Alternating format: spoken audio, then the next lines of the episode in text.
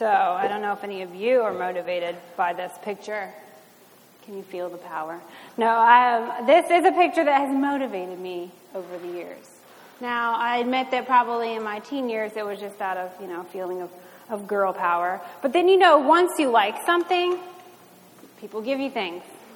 Mug, Rosie the Riveter. Tervis, Rosie the Riveter. Full 24 ounces there. My favorite kind. Um, empowerment.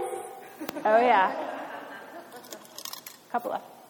Um, I even have bobblehead and action figure Rosie the Riveter. Check her pumping arm out. You know, she bobbles, but I really like her because she's got this action arm. Yes. Okay. So, yes, once you find out that you, people find out that you like something, and maybe you happen to dress as her for Halloween. It's a small picture because I pulled it off Facebook because I couldn't find the original. Steve is a UK fan, which is definitely a costume. Um, that was for my brother's rehearsal dinner because he got married on Halloween. But I'm going to have to pull her back out again sometime because she's just a good costume.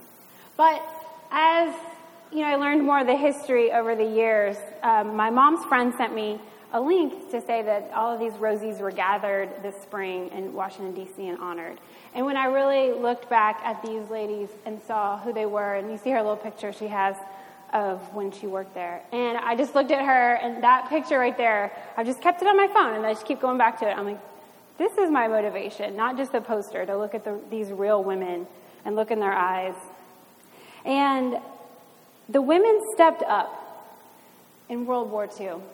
The men were away, and I love that the propaganda was made to draw them in, come help the workforce. But they really did serve their country, they served their families, they weren't afraid to take on a new role. And these women are heroes. Now, I've seen a lot of examples of strong women in my life, both moms and not moms. But I thought on this Mother's Day, it would be nice to look at some strong women in the Bible. Um, when Mother's Day rolls around, I find myself thinking of all the different people in my life who've worked hard, who've stepped up for me and for others. And so let's look at someone who stepped up today. Turn to Judges 4. And you know what? I need a reader. Anybody want to read? There's a couple of strange biblical places, words in there, but otherwise, it's not scary. Thank you. Do you have a microphone? It's gone. Oh, there it is. Thank you, Brooklyn.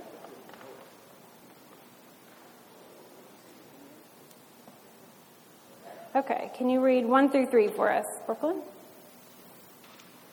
After Ehud died, the Israelites once again did evil in the eyes of the Lord. So the Lord sold them into the hands of Jabin, a king of Canaan, who reigned in Hazor.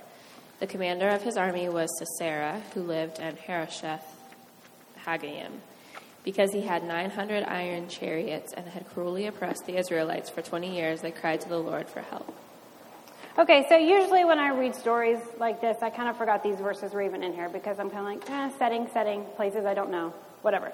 But the two important things I want to point out here, it does set up the situation at hand. First, we see that Israel is in the middle of their cycle again. There's a cycle of relationship they have with the Lord. And a great preacher once told me that Judges is an entire book where all Israel does is, okay, we love you, Lord, we love you, Lord, and now we're getting distracted, we're wandering away, we're doing evil in the Lord's sight. And so then God's like, fine, I'll let people come and take you over again. And then after a while, they're like, we don't like this, this is bad. Okay, Lord, Lord, Lord, we're back to you again. And so then he brings about a judge to be his part of his rescue process. So it's just this big cycle. Every judge you see has come up in a time where Israel has fallen away, and now a new leader has to step in and represent the Lord and help enact his plan to bring Israel back to himself. So that is the situation here. They have begun to stray, and now um, the, the people who are oppressing them, in these opening verses, we meet the bad guys we see that Jabin was a king of Canaan. Now, we've probably heard the Canaanites before Genesis, Exodus, Numbers, Deuteronomy, Joshua. They're all hating on God's people. The Canaanites, we keep seeing their name time and again. And now they've got a new king and they've got a commander of the army. Why he was pretty scary was apparently he had a fancy weapon that was intimidating at the time iron chariots, 900 of them to be, to be precise. And he cruelly oppressed God's people for 20 years. So they cried out to the Lord for help. Now, let's go on to Judges 4 4 through 5. Deborah, a prophetess, the wife of Lapidoth, was leading Israel at that time. She held court under the palm of Deborah between Ramah and Bethel and the hill country of Ephraim. And the Israelites came to her to have their disputes decided. Okay, so this is who God sent to help his people come back to him and bring them back um, out of oppression. They were going to have to do some battle with the Canaanites, but first, we set up and see that they've had a person in not only a governmental role, it says Deborah was a judge and a prophet. So she has been set up in a, in a governmental role, there's the military, but she's also a voice of God. She has been chosen to speak words on behalf of him. And not all the judges were, were prophets also, so this is, differentiates her. She's also a woman in a time where women in leadership were, were rare. In fact, one commentary said, well, if she was in charge, there must have been a lack of men to fill the position. I said, well, you know, no matter what the case was, I feel like it's a Rosie the Riveter scenario then. The men are gone, she's stepping up. But we know that God has reasons for choosing people, and He often uses people who others might not suspect. You know, others might consider lots of people in the Bible weak or undeserving or overlooked, and that's who God chooses to use. So in this time, it was Deborah. But we do see that she is deemed to have high character in her roles. People came to her not just to settle disputes or arguments among themselves, but they were asking what God's wisdom was on the situation, and that is what she provided for them. Um, I also like that she, several commentaries called her a woman of splendor, but I like her choice of where she got to work under a palm tree. That's me, my feet under a palm tree flashing back there. Um, and the palm tree was even named after her. So it, I just find that an interesting significance that this was like her trademark here. And her name, Deborah, means bee, little bee. All right, let's look at verses 6 through 9, and we're going to uh, meet the next leader. This is a, a co leader, the one who leads the military of the time and worked with Deborah. She sent for Barak, son of Abin, Abinoam from Kadesh in Naphtali, and said to him, The Lord, the God of Israel, commands you, Go take with you ten thousand men of Naphtali and Zebulun, and lead the way to Mount Tabor. I will lure Sisera, the commander of Jabin's army, and his chariots and his troops to the Kishon River, and give him into your hands. Barak said to her, If you go with me, I will go, but if you don't go with me, I won't go. Very well, Deborah said, I will go with you, but because of the way you are going about this, the honor will not be yours, for the Lord will hand Sisera over to a woman. So Deborah went with Barak to Kadesh. Okay, so this is Barak, and he's the leader of the army, and you, you know, you have certain points of view about a leader of the army. I picture him, big picture, a strong guy, a, a decisive person, and Deborah in the prophet role gives him a command from God. He's supposed to go and confront Sisera and this whole Iron Chariot uh, military going on there and defeat the Canaanites. And it clearly says right here, the Lord, the God of Israel, commands you. So, number one, it's from the Lord. And number two, it says that he is going to deliver them into his hands. So, he's got not only a command of action, he has a promise. God's going to provide. So, what is Barak's response? Will you go with me? Now, I kind of wonder, okay, what was the big deal? Why was there a negative, why was that a negative response to be had? Because it seems that Deborah agrees, I will go with you. She offers support. But he also seems to have a consequence here. So, one perspective is that he was kind of seeing Deborah as a good luck charm, because if she's not only the judge but a prophet, she represents God. So it's kind of like, okay, if Deborah's with me, then God will definitely be there, and then I'll have victory. Like he couldn't fully trust God's promise, he needed to have like a physical presence there. And I kind of connect that to when I, you know, ask my mother-in-law or my mom to pray for me because I think they're some of the most holy people I know. So if they pray for me, God has to listen to them, right?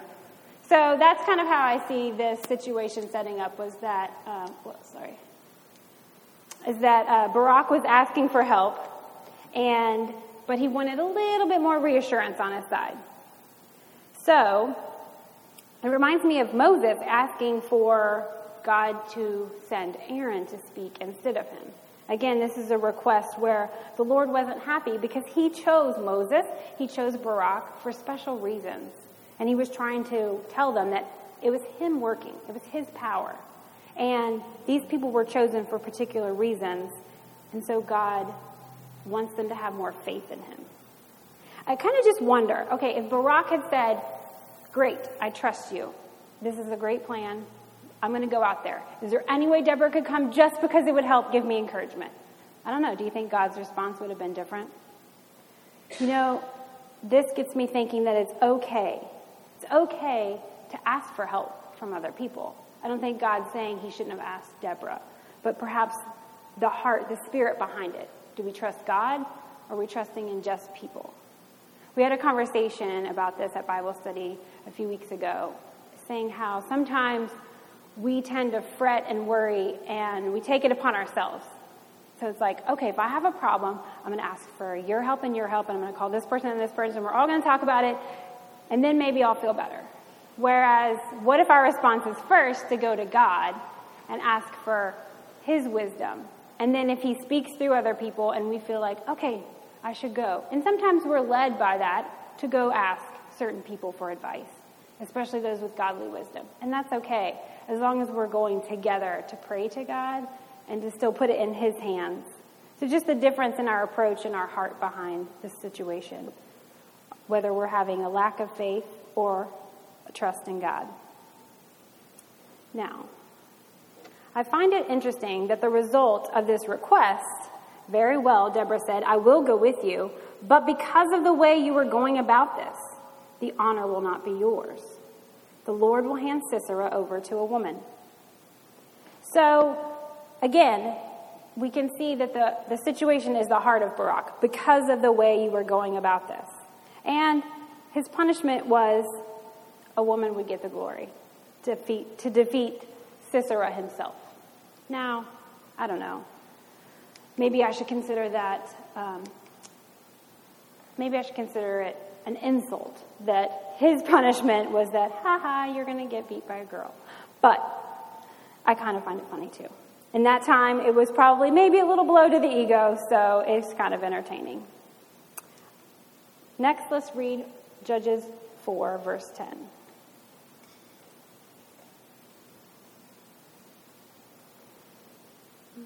Where he summoned Zebulun and Naphtali, 10,000 men followed him, and Deborah also went with him.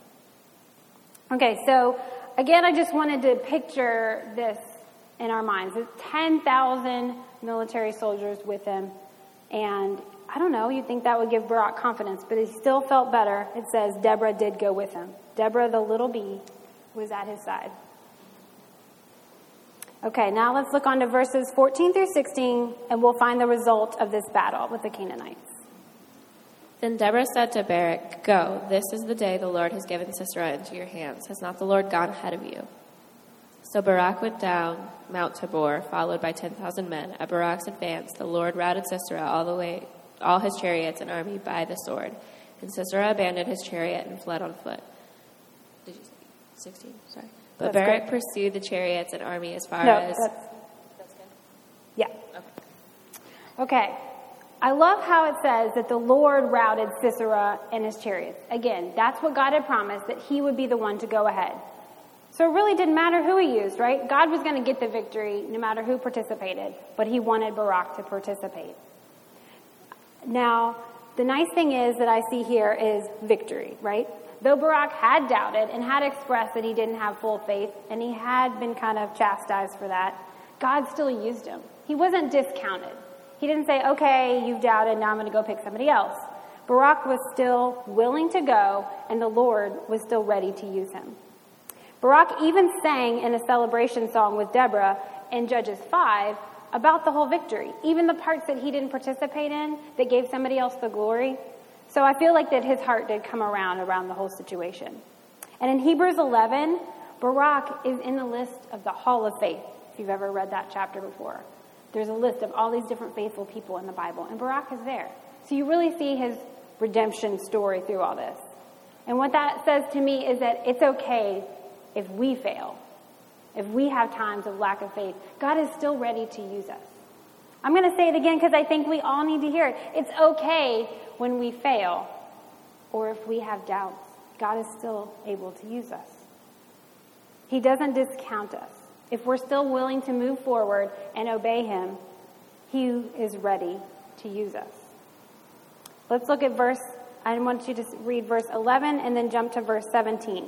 We want to set up the next scenario by explaining um, who this next group of people are. Now Heber the Canaanite had left the other Kenites, the descendants of Hobab, Moses' brother in law, and pitched his tent by the great tree in Zaanannim near Kadesh. Sisera, however, fled on foot to the tent of Jael, the wife of Heber the Kenite, because there were friendly relations between Jabin king of Hazor and the clan of Heber the Kenite. Okay, so all of this strange language means there was Israel and they were being oppressed by the Canaanites. And there was a side group. The side group had been a descendant of Moses' brother in law. So they're kind of connected to Israel, but they're separate. They're on friendly, friendly relations. But then, when you look at verse 17, it also says that there were friendly relations between Jabin of the Canaanites and this tribe, too. So they were kind of, the Kenites were in the middle. They were friends on both sides. So when Sisera escaped, he didn't get killed, we know, by Barak, but the rest of his military army was killed, and he escaped, and he thought he could go hide out in this camp of people because they were friendly. So we also know that they are friendly with Israel, so we're not really sure what side they're going to fall in. Let's look at verses 18 through 24 um, and find out what happens. Jael went out to meet Sisera and said to him, Come, my lord, come right in, don't be afraid. So he entered her tent, and she put a covering over him. I'm thirsty, he said. Please give me some water. She opened a skin of milk, gave him a drink, and covered him up. Stand in the doorway of the tent, he told her. If someone comes by and asks you, Is anyone here? say no. But Jael Heber's wife picked up a tent peg and a hammer and went quietly to him while he lay fast asleep, exhausted. She drove the peg through his temple into the ground, and he died. Barak came by in pursuit of Sisera, and Jael went out to meet him. Come, she said, I will show you the man you're looking for. So he went in with her, and there lay Sisera with a tent peg through his temple, dead. On that day, God subdued Jabin, the Canaanite king, before the Israelites. And the hand of the Israelites grew stronger and stronger against Jabin, the Canaanite king, until they destroyed him. Okay, so we meet the third main character here in our story. Uh, it's funny when I tell people that I really like this Bible story because I don't know what they think of me when I say that I like this. Because she's one of my favorite women in the Bible. And I'm not typically a person that just likes gory stories or, or descriptions, but I, I kind of picture it cartoony in my head. if you've never seen the Lego Bible version here, just, just search that sometime. So that's kind of how I picture it in my head. It's kind of amusing, but I know it was a real thing that actually happened. It's probably really gross. But um, I find it interesting that this was such an odd and unexpected scenario. Here, Sisera thinks that he's going to escape and go to some friendly people who are on his side. And he asks for some water, and she picks milk. As we all know, you know, the stereotypical can't sleep, have some warm milk. So she's really laying it on here. She's like, get comfortable, have some milk, fall asleep, you look tired. So I don't know if she had this in her mind the whole time as soon as he came into the tent, or did she just be like, whoa, I have a situation here in my hands. This is playing right into it. We're not sure. I don't know that she was necessarily a bloodthirsty person because they call her blessed and they kind of lift up this event. So it, just seems like she took the opportunity at hand. Maybe she was shaking with fear during it. Maybe she second guessed herself. Maybe she did it on a whim. Maybe she wanted to win Israel's favor and kind of get back in with them. Maybe she sensed that this was an act of, to be used by God. We don't know, but she saw a wartime enemy and did what needed to be done. Now, the thing is that even though they had victory over the 900 chariots and all of the other Canaanites were killed, it says, because the leader was still alive, and that time it still wasn't considered a full defeat. So that's why killing the head of the, the military was a big, not just a symbol, but a big moment of defeat. And when no military were around, Yael, as I like to say the, the Hebrew pronunciation because it sounds fancier, she stepped up. And it makes me think again, Rosie the Riveter, where are the men? They weren't around to kill this guy, and she stepped up. A commentator, Mary Elizabeth Baxter, said, This was an uncommon, unwomanly deed, but intended by God to be a reproach to unmanly men. We're going to be called to step up and do some things that we don't want to do. We may not feel equipped for the situation. We may not think we can handle it. May, we may not even feel like doing it. And hopefully it doesn't involve tent pegs. But we have choices. We can react like Barak and we can worry and we can try to ensure our victory somehow on our own power. Or we can be like Yael and just say, this is at hand. It's not going to be pretty, but I can do it. Now, we're always going to second guess ourselves. We're going to look back and we're going to think on how we could have done things better, how somebody else would have been better for the job. But if we are willing, God can change a life. God can make a difference to other people. When Sisera was dead, who knows how the entire Israelites felt. This wasn't even her people. And she made a difference to, to God's people by doing this job. God is going to make a difference through us if we're willing to take action. Let's look at Judges 5 now. First, I want to look, uh, let me summarize what this is first, and then I want you to read verse 7 and then jump down to 31. Judges 5 is a song of victory, and it says that both Deborah and Barak sang this song. And it was, it was a victory celebration, it was a big party that the Canaanites were defeated. And during these times, they, they summarized the whole, the whole deal, made a nice song, wonder what the tune was. But it was just a, a way of, of routing the Israelites, of being excited over their victory, and also hitting the highlights of what had happened in the battle. Go ahead and read verses 7 and 31. Village life in Israel ceased, ceased until I, Deborah, arose, arose a mother in Israel.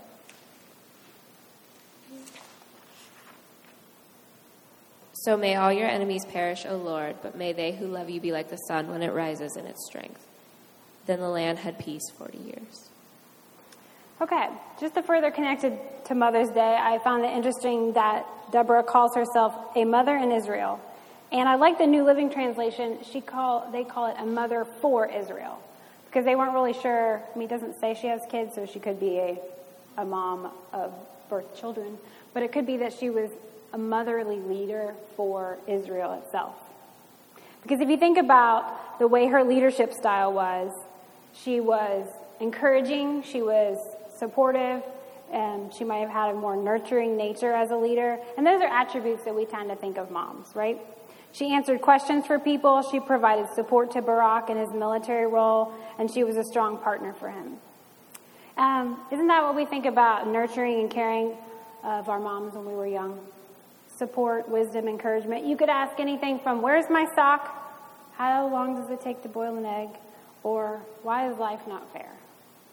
And although moms might have had answers to some of the questions, if they didn't, they offered hugs or encouragement. But it don't just it may not have been a mom, it may have been an aunt. It may have been grandma. It may have been our favorite church ladies. But hopefully there's somebody in your life that you can think of who offered this encouragement and support. And that's the visual that I have of Deborah. That she led and she had to be strong, but she also cared and used her heart in this matter. I like the verse 31 that says, May all who love you be like the sun when it rises in its strength.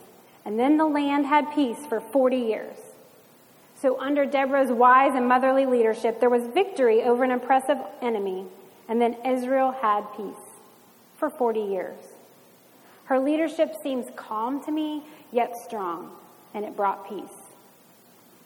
Now, all leaders and followers don't look the same your leadership style or the way you follow. It's going to look different from someone else's work. Deborah was leading in a time when women did not, and she was probably compared a lot. Oh, don't know how we're going to have victory under a female leader. Well, she acts differently than those other guys. It was okay, excuse me, She likely led differently than the men before her or people who came after her, but that was all right. She was chosen for that reason. And your relationship with God, the way you relate to Him, what He's called you to do, is going to be different than anyone else. Sure, it's nice to look at for other people and find wisdom in their life path, but it's never going to match, and it's okay. I don't know. I think we can make the comparison game sometimes. Sometimes I look around and think, well, I don't have that person's skills, or I wish I could be better at this. Why, do, why can't I? It's not it's not that you can't improve on something, but it's okay to feel confident in, okay, this is what I've been given to do. And it's okay for me to be good at this, and God is going to use that person and their combination of skills to do that role. All of our leadership styles and our following styles can look different from one another. They're not supposed to look alike. What we've been tasked to do, God has given us the opportunity to do, and He will make it fit together as it should. In today's scripture passage, I see two different leaders, Deborah and Barak, and one follower who took action. Every organization needs both leaders and followers, and we need that here at Echo too. We need different styles of leadership and different people who are willing to follow and step up for tasks. So, in a way, even followers are leading by example. Even if you don't feel like being in charge, when you have a one on one relationships with people, you're making a difference. You're encouraging and you're leading in the way you relate to one another. Yael wasn't necessarily a leader, but she acted and she was praised as stepping up in a tough situation. Barak was hesitant as a leader, even though his job was to lead an army, but God still used him. And Deborah was leading in a time when she might not have been well respected, but she facilitated victory and peace. None of these people may have been the superheroes we think of, but they all led and served and stepped up in a time when God needed them. Echo here, I'm going to call on you like Rosie the Riveter. This is a time when we all need to step up. God has a plan for our church, and it's a different time at hand, and we need to find new ways to continue to serve and reach inward and reach outward. And so I just want to call us all that it's our community, it's our church, and we can do it. Let's pray.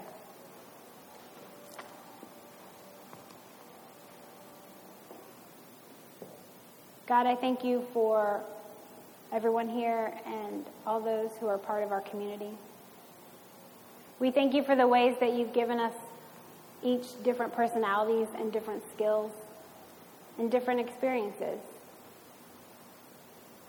You've equipped us to do things for your glory and honor, and you will continue to do so if we put ourselves in your hands.